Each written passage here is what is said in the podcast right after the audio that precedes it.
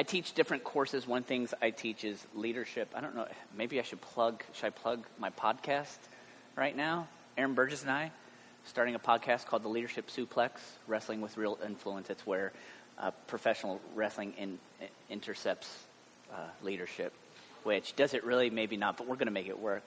But, anyways, I teach uh, leadership um, courses. And what's interesting is that leadership theory is ever developing, and uh, that's what's really fascinating. Is that, um, you know, when I was taught leadership stuff within grad school, you know, it's like, oh, this is it. You know, it's like John Maxwell. I don't know if does anybody know who John Maxwell is. He's like a popular writer on this. It was funny. I was at this business thing on Friday, and they're listing off all these books. And again, I was like thinking to myself, five bucks that they mentioned Jim Collins, Good to Great, and it was the first one out of the chute. And I'm just like, boom, nailed it because there's like base leadership theory, but it's ever developing. Um, and there's one thing, and again, I didn't invent this, uh, any of what I'm going to show you, but there's also the concept now of, and this is something I've been hitting on recently with people, is that the flattening of the earth, specifically with digital media, is changing the silos of power and contribution into society. So it used to be, it was all top down, and if you were at the bottom, you were voiceless, really. You just had to follow along. Well, now this is becoming inverse, and we're actually seeing the application of this to leadership theory. So, what I do in one of my uh, lectures and classes, I show them this video of a um, it's like a Coachella type concert. It's somewhere out in like Washington State or California, and I show them this bizarre video, and you're going to have to worry. There's this lone guy out here, and we don't know if he's either inebriated or high. So, I apology for the shaky cell phone video, but at least it is landscape, so we have that going for us. But basically, I have another video, another angle, that this guy was out here doing this for like 15 minutes. So it's not like it just happened. But then all of a sudden, this other guy comes up and affirms it, and then he's like, no, let's dance like this. And that guy's like, okay, but then, you know, they're kind of working on their movements, you know, and he's pointing up to his buds, and he's like, yeah, look at me go. And it was that probably nod that allowed, you know, and that move was just epic. But it allowed his buddy to be like, and I don't even know what was happening there. But his other buddy's just like, I'm going to come down and make this happen too. And uh, you'll see him entering from the left side of the screen any moment now. Uh, by the way, there's music to this, but I didn't want to set it up. So now this guy's, he is into it. And plus, he has this like comical physique, which I think really helps. And anytime you can, you know, shake your tail feather, I think it helps. So, you, you know, now these guys are doing it, and that's a nice little back roll, too. But what you're going to see now is that, okay, now the whole group of dudes are like, let's get in on this. Has anybody seen this before? Molly has? They probably teach it at Xavier. See? Bam. Killed Villanova this week. So, anyway, yes, parable, yes, the first follower. And that's the lesson that is taught here because if you're going to see now, everybody's like, I want in on this. And this whole leadership principle of the first follower is that they're saying, look, like the growth of this was, impo- was impossible until the guy on the scene, first with the crazy guy, actually affirmed it. So in like popular leadership theory, they're like, who's the leader? And you would be like that first guy out there that's willing to stand up and to, you know, just be bold and do something crazy. But usually it takes somebody to affirm that as a principle, and that person is actually the true leader. So it's funny now as you see this going is that what started with this, now everybody wants in on it. This is also supposed to be a theory of movement creation, right? Is that that guy was out there for 15, 20 minutes doing this and nobody wanted in on it. But to, to the extent now is like that guy is, he, has got to be high. Um, and, and then I love the guy with no shirt who's cell phoning this as it comes across to it. But now you're looking at what, you know, I don't know how much time it says, maybe like two minutes, three minutes. Went from some crazy dude on the hillside now to well over 100, maybe 200 people, and more people trying to get in on this later. And that, so it's this concept now that as we're looking at leadership and how it works out, it spreads in ways that you wouldn't think apply to traditional things. So, this is, um, as we're getting into our text today, and I, I wonder if this is the first time in any church that we have introduced a biblical theme with like people wearing their underwear high at a Coachella concert or something. So, we might be breaking ground there. But as we get into the scriptures in Luke chapter 17 here today, what Jesus is talking about, I, you know, and I'm not trying to implant American principles into the scriptures here, but I would offer that specifically what he is discussing is our roles within the kingdom of forgiveness, specifically for those of us who are either leaders or followers. And I don't know if I, you know, I, we're a smaller crowd. I think we're in a good place with each other. I, maybe uh, I, I can just ask that. Is think really quickly are you a leader or a follower? How do you self identify yourself in the world in which you live? Do you consider yourself as somebody who leads? Or do you consider yourself someone who follows? Have it in our minds? How many of us are leaders? All right. Don't, don't, no, just, just do it. Just commit. Like, let's put this up. Like, if you're doing this, then you're probably not. No. So there's about half of us. How many of us followers? How many of you view yourself as followers? Some of you? How many of you are just like, I hate this church already? Yeah, there we go. Okay, wow. There was a lot of that. Bam! Gut punch, Steve. Okay, this is going to be interesting because Jesus outline, outlines these roles and gives advice to him. And I'm you know, I'm going to probably pull this together and say it's always for us who are doing this, it's a little bit of each. So let's get there. Joe's going to read for us today. Now, Joe, you're a seasoned professional. I'm going to throw this at you at the beginning because this is tough. Because uh, this, the way that this text is sent, it kind of vacillates back and forth. Luke plays in and out. So I want to focus first here. So you're going to read verse 1 and 2, and then you're going to skip down to verse 7 through 10. All right. Jesus said to his disciples, Things that cause people to sin are bound to come but woe to that person through whom they come. It would be better for him to be thrown into the sea with a uh, millstone tied around his neck than for him to cause one of these little ones to sin. Okay, now go down to verse 7. Suppose one of you had a servant plowing or looking after the sheep. would he say to the servant when he comes in from the field, Come along now and sit down to eat? Would he not, would he not rather say, Prepare my supper? Get, get yourself ready and wait on me while I eat and drink. After that, you may eat and drink. Would he thank the servant because he did what he was told to do? So you also, when you have done everything you were told to do, should say, We are unworthy servants. We have only done our duty. Thank you. So I'm going to offer that these verses right here are directed toward the leaders, and we've talked about this the past few weeks. That the leaders within this uh, society with, that Jesus is addressing here are the religious leaders, and recognize that with their religious leadership also comes power because they are the ones who hold the resources. Jesus is mad at this group because they are hoarding the resources, they are hoarding the knowledge, and they're making difficult life difficult for other people. And something that Jesus says here in the verses 1 and 2 that is interesting is something that we know is that Jesus admits that in life there will be impediments. There will be things in your way. And it's something that I think that, you know, is, is sometimes taught poorly in churches, specifically those that have certain theologies that are trying to say, if you just follow Jesus, your life will just, boom, it'll all be on a fast track. You know, everything will be ideal. It's going to be like the Red Sea parting and you walk through on dry ground. And Jesus is saying, no, that's not what life is like. Life is actually difficult, and there will be stumbling blocks. Um, uh, noticed this this past week, and I don't know if any of you, uh, you know, we don't have a lot of like southern southerners here, but um, this past week on I 75 toward the Kentucky, Indiana, or Kentucky, Tennessee border, there was a massive landslide. And this is just past Jellico uh, and you know like the Jellico exit. So if you guys have ever gone south on 75, you know exactly where this is, and it's on one of these hills, and you can see is that you know the, the this is I believe the um, uh, what do I want to say the southbound lane is this one on the right, and it just whole thing just collapsed. So the reason that I was interested is because I've got to go to Tennessee at the beginning of April, and they're saying that the detour, the short detour of this, is like a 30 mile detour out of the way. So this is your public service announcement if you have to go south. Huh? Yeah, and that's the whole thing because if you know where the mountains are back there, you're going to probably, you know, behind a semi going 20 miles an hour at standpoint. So this is horrible. And then I'm, you know, like what's funny is that I don't know if any of you like feel that angst that I have. Like you're like, I'm not even going there, but that kind of pisses me off. Right? Like expressways are supposed to exist for express to get me there. And when it fails, it's failed me and I get angry. And what Jesus is trying to say here is like, look, you're always going to have something that crosses it.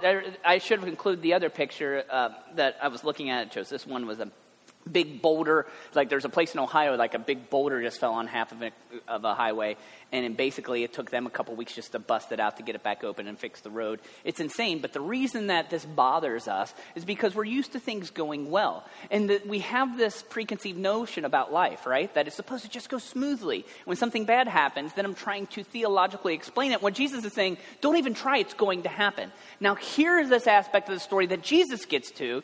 He says, "Look." Impediments are going to happen. And if you are the one who is making impediments, then it sucks to be you. Because you will be judged by making impediments, specifically if you're a leader, for those that follow you. And Jesus here speaking specifically to the Pharisees. Going even an extent further, Jesus like gets some judgment going on him, right? He's like, it would be better for those people to have a millstone hung around their neck and be thrown into the sea. And, you know, sometimes we take for granted that we understand things that are in the scriptures, what a millstone is, but recognize that it's a farming piece of equipment that was used to smash grain.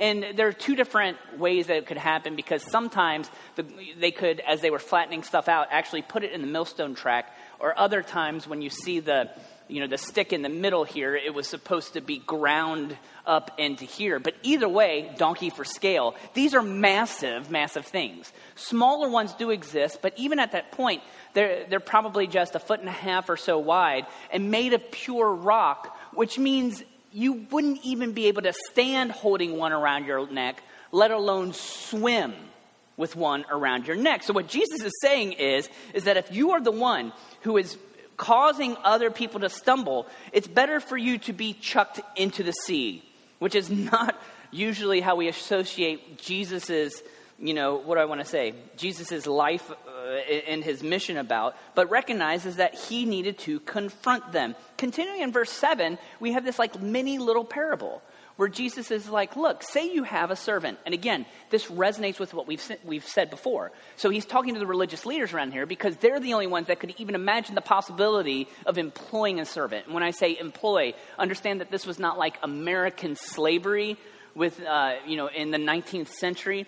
This was more like an indentured servitude that you would sell yourself into as a servant position and you would have a definitive time of release. And that was a way to usually pay off debts or to make money at some point. But what he's saying is that say you have a servant and you know they've been out working in the field and you're going to have dinner and it's like, "Hey, come down, let's sit down, let's just eat this thing out." You're like, "No, now it's your next job. Go get me my food." Right? That's your position, your role. And he's saying here, Jesus is saying, no servant would have the gall just to sit down and be like, "What's what's for dinner?" Because it's their job to help out. You know, you you are getting paid for this. So again, that we, to make the distinction between American slavery, like this is part of your job, what you do. If you are a servant as a, as, at a restaurant or have done that, you know the the weirdest restaurant. What I want to say, like little thing, is that you always have that server who's like, I'm going to be personal, and they sit down with me, and as much as like I'm like, okay, I, I guess I like that, but just get out of that seat. And you know, I don't even own the seat, but I'm like, let, let's just keep our, our, our roles different. And I'm seriously, I'm not a classist elite like that, but there is that point, right? Because I saw some of you like saying, like, you guys get what I'm saying right here. Do you with that illustration? Okay, not being a jerk. It's fine because Jesus is being a j- bigger jerk because what he's saying is like, no, you get up and serve. Now, this is what Jesus does: is he flips the script, right? And he says, and he then says, you wouldn't accept this out of your servants, but you, friends, are the worthless servant who's doing that. So the first thing he does is he makes it all awkward for them because he's like, no, you're the servant and you're serving the Lord God. And you're basically saying, hey, God, I have all rights and privileges to come and sit at your table. And God's like, no, especially not because of the way you're acting. All this brings to light this, this um, aspect of God's character that we don't like to grapple with is his justice is who God is, and He demands out of all of humanity justice be served. And his issue with these religious leaders is that they weren't making it happen, and therefore they would be called into this. Big thing when I ever talk about leadership in church and how that works out. Because uh, yesterday in Bible study, we had a, just a wonderful conversation on cults because that's what happens when dudes get together. We end up talking about cults. And there's this aspect whenever we talk about church leadership is there, uh, you know, the big fear out of everybody societally is what happens when those leaders abuse their power? Like, who holds them accountable? And as much as to our dismay, ultimately the answer is God. And what Jesus is saying here is a lesson that's true. Is that if you desire to be a leader, whether in this church, whether in the, the Christian realm, anywhere, you are going to be held accountable for your leadership because you have other people coming behind you. And if you lead them astray, then that's on you. James 3:1 is a verse that I keep in my pocket all the time because in any of my leadership aspects or when I'm working with people, all things have to be judged by this parameter, which is that, you know, okay, as much as we are power hungry, you know, why do we want leadership? We want power. What does power do? It allows us to have security for ourselves, for our family, for our friends. If you're going to chase this, got to be careful because if you are mishandling your leadership power, then God's going to bring it back to you. You'll be judged more strictly than that. So that's the admonition. So it's anything, whether in church, in your in your role in life. Okay, if you're like, I'm a leader, I'm going to come through this. Make sure that you are handling the authority that has been given to you well. Otherwise, it comes on back. Joe, let's keep reading verses 3 through 6. So we're jumping back a little to try to see now to those followers what Jesus has to say. So watch yourselves. If your brother sins, rebuke him, and if he repents, forgive him. If he sins against you seven times in a day and seven times comes back to you and says, I repent, forgive him.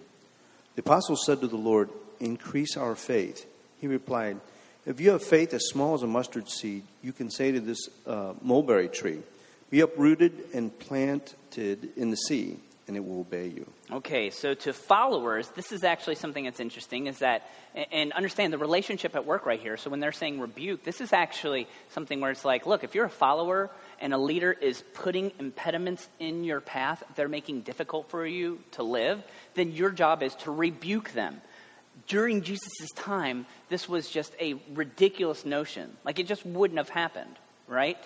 And what's interesting, though, is even though that was 2,000 years ago, we still have the same aspects today because power structures and systems are very leery of feedback. And maybe you've experienced this personally. Maybe you've been like a lower level employee and you're working at the ground level and you're like, we are so inefficient in the way that we are doing this. All we have to do is fix it. Like it wouldn't even take much. So you go to your manager or your supervisor and you're like, hey, all we have to do is this. And they're like, take out the trash. Why? Because systems of power don't want to hear that because there's this aspect that, that leaders believe is that if I have everything, you know, if I'm the one in charge, I have to have it, control of everything. And I'm obviously right. And this type of thing happens in small issues, like, you know, maybe in restaurant management service, and in, in, large issues, like even governmental issues. So, you know, the last month it's been this uh, story, and I, I'm just always you know, because I grew up in the midst of it, is the Challenger disaster. And, you know, some of you, it was 86. I don't know if you were born then or if you have any recollection of it. But I remember because I was my daughter's age and sitting in school when we were told, like, a horrible thing has happened. We weren't the class actually watching it, we were at lunch. And I remember going back, and that's all we did the rest of the afternoon is watch this. Well, the, the crazy thing about it is as that news came out, this man right here is Bob Ebeling, Ebeling and there were three other engineers that worked with him and somebody months before who tried to tell the government this is not going to work. And specifically the night before bob and his group of people said look you want to launch in these temperatures tomorrow. The o-ring will not hold up to this because of the cold. And because of the cold it will burst and the, the space shuttle will blow up. And he told them that and they said it's none of your business. And he went home and told his wife that night tomorrow the space shuttle is going to blow up. And can you imagine just him sitting there watching that happen, just being like, there it is. It was interesting. You got to just check it out. It's fascinating. He was on NPR during the um, during you know the the anniversary of this uh, back in the end of January, and he even just said he goes like, I don't know why they picked a loser to do this. Like, if only they could have found somebody who had the right voice, it could have changed this whole thing. And like, he was inundated like he's in his 90s now, can't even see well enough to read, inundated with people who are just saying, Thank you for being brave enough to step up and say the right thing. This is what Jesus is saying. You know what? If you're being done wrong like that, your obligation is to step up and rebuke. And some of us are like, Yes, rage against the machines of power, right? Because that is what needs to happen. But here's the rub he doesn't just end there because he doesn't even focus on the rebuke aspect of making things right. He says, and then your job is to forgive those people for being asses, right? The kid left, I could say that. He says, forgive them for being that way. And here what Jesus goes all Jesus on this thing, right? Because he's like, don't just forgive them, forgive them seven times. And Jesus here isn't trying to be like, okay, I've got like you know, like an app on my iPhone that I just hit and it adds it up so I can tally who has done what to me and how often I've forgiven. You know, seven, we know biblically a number of perfection. And what Jesus is saying is that forgive them ad nauseum. Again, this runs counter to how we perceive things as Americans, right? We're like, I'm all about the rebuke. And maybe I'm at the forgiveness part, but way down the road. The modern poet, poet J. Cole expresses it as such. Anyone? J. Cole? Me? Just me? That's fine. Um, but he's, you know, he basically the take on the fool me one time, shame on you, fool me twice, can't put the blame on you, fool me three times, bleep the peace signs, load the chopper, let it rain on you. You know, and what he's saying is like, okay, you know, I, I have this forgiveness, but eventually just boom, like let's blow stuff up, right? And that need for justice, I think, resonates within us. And the issue with this, those friends, is that what Jesus is pulling down here for those who have no power is this idea that you have to juxtapose the justice of God with his other attribute, which is the grace of God. Now, I talk about this as being an attribute of God. I, it's paradoxical, right? Like, you and I don't have the ability to function in and out in the way that God does. So either I'm really fixated on justice or I'm all about grace. And usually that's self serving. True? So when it comes down to issues of justice, that's for them. It's what they have done who have wronged me. When I'm thinking about grace, that's for me. It's what I deserve because I'm the, I'm the one who's been wrong on all aspects of my life. And what we have to understand is that we vacillate, vacillate back and forth between those two categories. And what Jesus is trying to say here is that, look, you know, you can understand that you know, when you're being done wrong, with the wrong call out issues of justice. But at the same time, ultimate justice belongs to God. So, you know, The Rock would say, my wrestling coming through, is know your role and shut your mouth. And that's what you need to do. You speak, you confront, and then you forgive. And again, there's not, you know, you're like, well, what's the parameters around it? There are none, which means is that we need to do it gracefully and massively. And I love the way that Luke does it right here. Because then after this, it's like Luke is doing it and his disciples are there and they're just like, Jesus, we need more faith. You know, you're like, is that random? No, they're asking for that because they're like, this is hard, right? Like, how many of you have issues right now when you're dealing with, like, I, I have an issue of justice, right, that needs to be righted? And you're fixated on that point, you're like, I need to make her, him, or them pay. And what Jesus is saying, like, no, you need to bring in the grace. So his disciples are like, we get that. That's hard. Sometimes it's ha- even hard to have the gumption to confront, let alone to have the power to forgive somebody. So they're like, Jesus, we just need more faith. Give us more faith and we can do this. And Jesus counters them and says, actually, faith is small as a mustard seed, which is basically, you know, like a poppy seed in size. He's like, that can make trees be thrown into the ocean. So Jesus is like, no, you don't need more faith. You need to utilize the faith that you already had. This is some matrix level stuff coming out, right? But recognize that the truth of it is, is that this is possible because of who God is and who he is and what he does. So in any church, I am always leery of putting the following verse up on a screen or to cite this because if any writings of Paul have ever been abused, and they have been abused, this is some of the greatest because people see this as some sort of self help empowerment where it's like, I can do all things through Christ who strengthens me. Like, that's my job. I can go, go do this. And actually, though, the reference of the strength here that Jesus pulls from Luke, and I'm going to say that this strings together to what Paul is saying right here, is the point of emphasis is, is that, yeah, Jesus can strengthen you in just a little to forgive those who have wronged you. And here's the clue about following and leadership. That's true power, right? See, the problem is, is that we view systems, we want to judge those because they're corrupt. That's the inversion of the system. You have the ability to forgive someone, an entity, a structure, something that I've sinned against you, if you have the ability to practice true forgiveness, then you've turned the tables and actually the power lies with you. It lies with you. It's powerful stuff, right? Okay, moving on. Joe, 11 through 17 of Luke. You're like, and, this is, by the way, this is why I haven't preached all the way through Luke before. And the one thing I find about Luke is that he just takes this different approach of looking at all these stories. So you're like, okay, I've heard some of this stuff. Matthew puts it differently than Mark, and what Luke does is he just goes bam, bam, and he'll just throw the stuff here. So you're like, how did we get there? We'll try to find the roadmap. So a story we've probably heard before, verses 11 through 17. Now, on his way to Jerusalem, Jesus traveled along the border between Samaria and Galilee. As he was going into a village, ten men who had leprosy met him. They stood at a distance and called out in a loud voice, Jesus, Master, have pity on us. When he saw them, he said, Go, show yourselves to the priests. And as they went, they were, they were cleansed. One of them, when he saw that he was healed, came back, praising God in a loud voice. He threw himself at Jesus' feet and thanked him, and he was a Samaritan.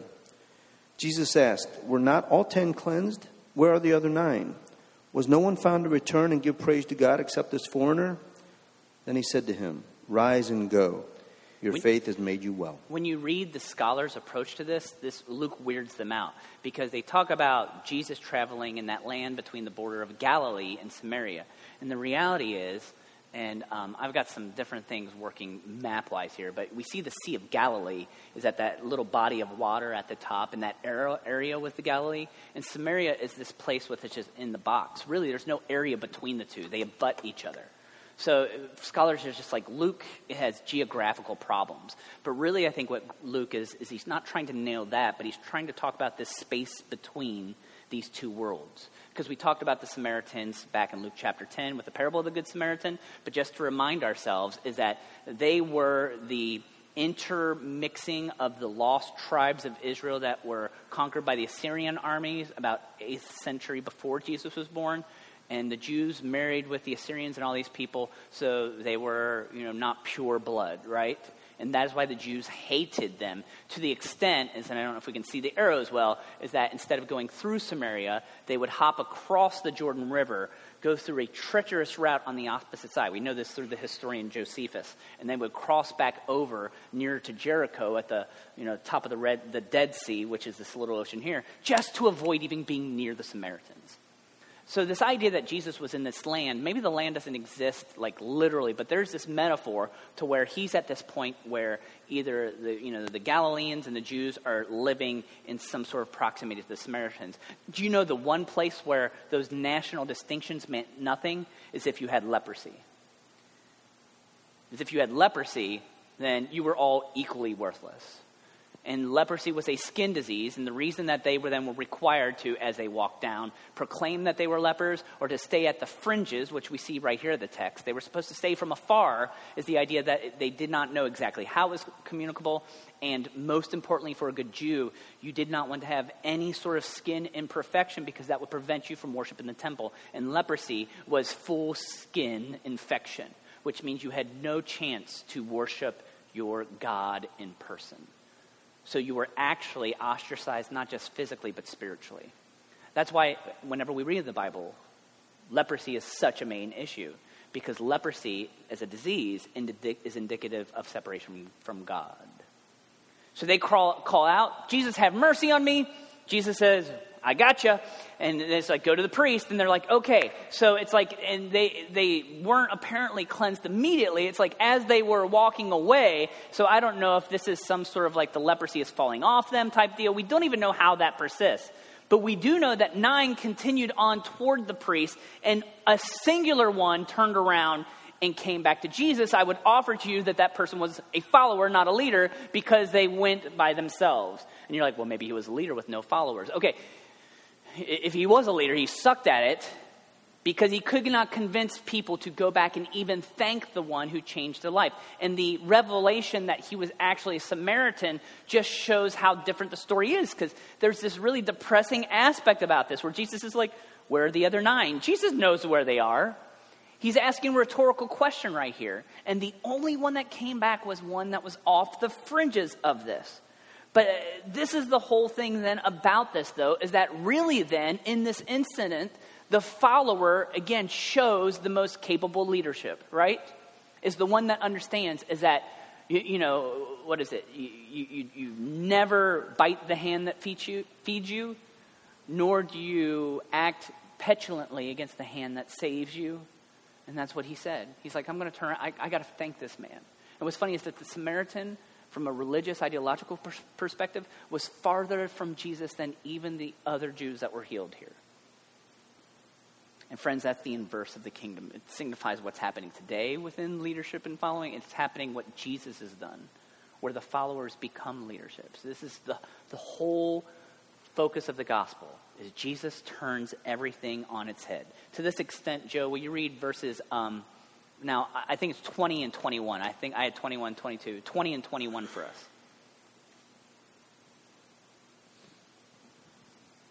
Once having been asked by the Pharisees when the kingdom of God would come, Jesus replied, The kingdom of God does not come visibly, nor will people say, Here it is, or there it is, because the kingdom of God is within you. I love that verse. Luke is amazing in verse 21. Basically, Jesus is saying, Open your eyes. You're like, Where is it? Where's it coming? Where should we look? What direction? Jesus is like, look, it's here. Open your eyes and accept the fact that the kingdom of God is now. And that's that understanding, the broad understanding of the kingdom of God. Because so many of us spiritually want to say, oh, the kingdom of God, that's heaven. You know, and that's earth. No, it's, it's where heaven meets earth. It's the combination of that. The kingdom of God is here and it's transformative. Hence, the power of the gospel to affect not only our eternity, but in the here of now, the here now. And what we've seen here in chapter 17 is this. What Jesus is saying is that, look, in, in my kingdom, everything's flipped on it. So those who are perceived to be the leaders are really like followers who have no clue. And then those who are following faithful are the ones who are truly leading and, and making a difference for me. And that's, I'm going to tell you, where we in the church struggle to figure that out. Because in our ability to want to be relevant to the world and to talk about issues of leadership. You know, and again, I've, I've studied I've studied all of this, y'all. Like, and as you go into it, as everybody wants to look leadership, half of it is that they want to take a worldly concept of leadership and stuff it into Jesus land to make them feel better. I have seen people in, like leaders in the church, treat people with more contempt and maybe even sinfulness than I have ever seen in a corporate setting. And the reason why they do it, even though they try to think it's going well, they're like, no, this is what it means to be a strong leader. And this is what Jesus does overall, is he flips the script of it. It's one of the reasons why I'm telling you, as much as, you know, we can look around and, you know, I don't really do this actively, but I can be like, okay, so-and-so's not here, so-and-so, like, we have a smaller crowd today. What's, how do I attribute that? As much as we want to go into, you know it makes no difference to me because this has been the most fulfilling ministry work that I've ever done in my life. Like right now, I'm getting all these headhunters asking me for jobs, about jobs. Because um, I'm kind of marketable now, y'all. I've got like some letters after my name, you know? You know, in the church world, I'm really marketable. I got a hot wife and a good looking kid, like where we could Polaroid that thing. Like I can go. And the one non negotiable I have, two non negotiables is number one, I'm not leaving Cincinnati because I love this place. And then number two, I'm not leaving this because I love this place. I love you all because many times we are a church that embodies this. This idea that, you know what, this might be simplistically structured. We might not have all the bells and whistles that other congregations have, but at the very least, what we try to do is live this out. And as I see you guys raising your head, leaders, followers, it's the whole thing. It's like, no, you're, you're both, right? This isn't some patriarchal leadership structure that we come in here. It's that we're on journey together. And there's places where we're going to step up and I'm going to step down. Now, here's the thing as we bring this down to a couple things. Number one, in your daily lives, how is that being perceived? Maybe you're a leader in your job. Are you handling your power well? Or are you putting stumbling blocks in the way of the people that you lead? Because if so, we see that that's bad. And that's bad in the corporate world, world as much as it's in the religious world because you're representing Jesus. And again, some of the worst detriment to the gospel are people who lead publicly and then they are, they are just horrible people, and it's called out, right? And then, if you're a follower, how can you follow and continue to do this? If there's things that you have to, if, if there's things that you have to confront from your supervisor, boss, thing, okay, do that. But are you as willing to forgive and say, I'm going to cut you some slack because you're human and you're not perfect? I'll admit, for me, that's tough. For all of us, that's tough. We have to figure out how that applies, right?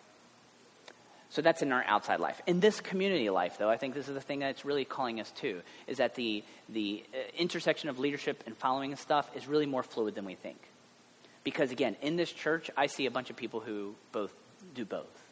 And they do sometimes things that are more visibly, you know. It, you know, when we have people leading worship on the stage, and they're, you know, we, we refer to it as leading worship, right? When we have this, this is very visible leadership skills. But what I love about this, and by the way, it was a great worship. Like, I had a great time in worship today. And I think part of that is just because of what these people bring humbly to the table, right? So this is a visible thing, though. We even close the door. You can't see what's happening behind those doors unless the door flails open and we have to slam it again. But those people back there and you who go back there and educate the kids who are making a difference in their lives, that's huge leadership. I mean, I don't know about you. I, you know, I grew up in the church, and I grew up in a crazy small city church that was quasi country, and the people who taught me were insane. Like they had, like they were all over the map. Like you all are well adjusted. They had all of these issues they couldn't handle, but you know what? They impacted my life, and they made me who I am today, just by that little selfless, selflessness. And similarly, that's what we're doing right here. But as we continue to try to say, okay, this is important what we're going to do, we all need to step up in different ways and lead and follow and be involved in that. And that's what I announced a few weeks ago is like we're going to we're, we're separating things out. And what I want you to do is just to think about what where has God called you to serve here? Because if you're here, and this is the cool thing about Echo. This is why I like Echo. It's low stress, low involvement. Because we all we all have daily lives. You see, what happens usually in church is that we program it to the extent when you're like, I hate this. Or when you're in the mega church, it's just like we just hire more and more people to do this. So what's happening societally, and I could talk another hour about this, is how we're, we're going to screw the church over the next generations because we've made it unachievable for us to, ma- to produce like this. Either you have to mass do it, right, and make it there, or you have to have communities like ours, which are difficult to sustain usually because of finances. Like, so that's the rub. That's where we're at. Echo right now, we have money in the bank. Okay, we're good. Okay?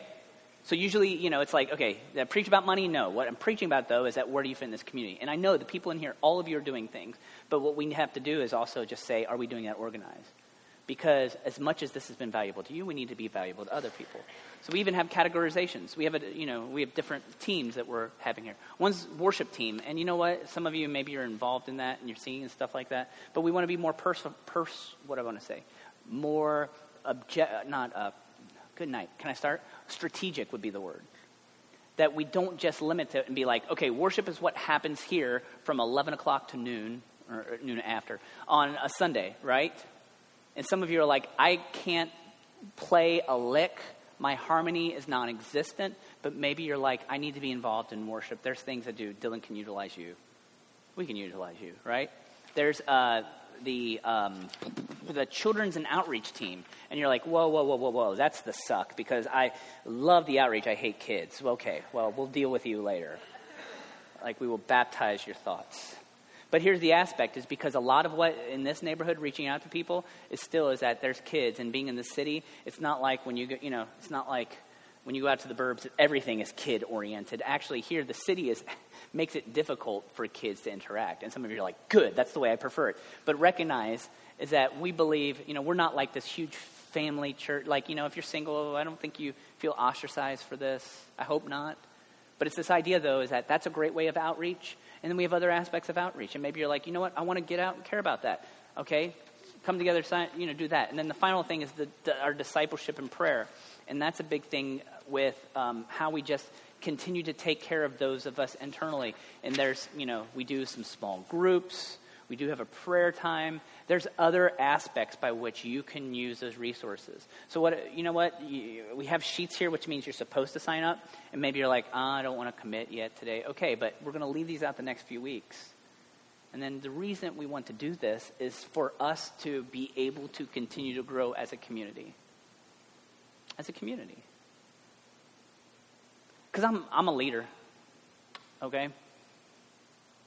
But here's the deal is that I've recognized in my life one of the great things is I also have to be a good follower. And echo is tough because, dude, this thing was in my mind, right? We, we started this. And therefore, it's like, okay, I have to be the caretaker of it. What if God kills me this week, which he's not going to kill me, it would happen happenstance. But if I died this week, like, number one, be sad. Number two, have the service in here. And number three, make sure it doesn't suck. That's your only thing. But if I died this week, what happens to Echo?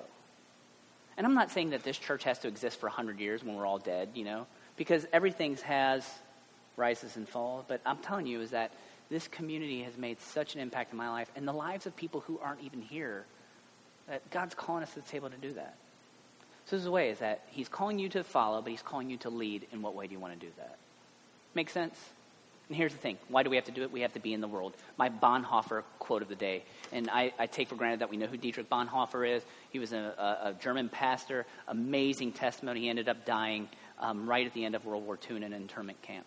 But he was a German Protestant pastor. He came to New York City um, during the war. He was teaching there, and he decided when Hitler was in charge of Germany to say, I have to go back to Germany and reach my people.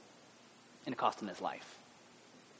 But he, looking at this text, this is some of the commentary that he offered within this, is that the Christian too belongs not in seclusion of a cloistered life, but in the thick of foes. There is his commission, his work. The kingdom is to be in the midst of your enemies. And again, when he wrote this 70 years ago, the concept of enemy is what's much more nuanced. I mean, the world was in the middle of conflict. So that would be the only thing about this is enemies, foes. That's not necessarily the vernacular, but man, we have to be in the midst, friends, of this world. We need to be here as a community, but as we leave out, you're taking the church with you. So whether we lead or follow, we have to make it happen. It's what Jesus calls us to do. Let me pray.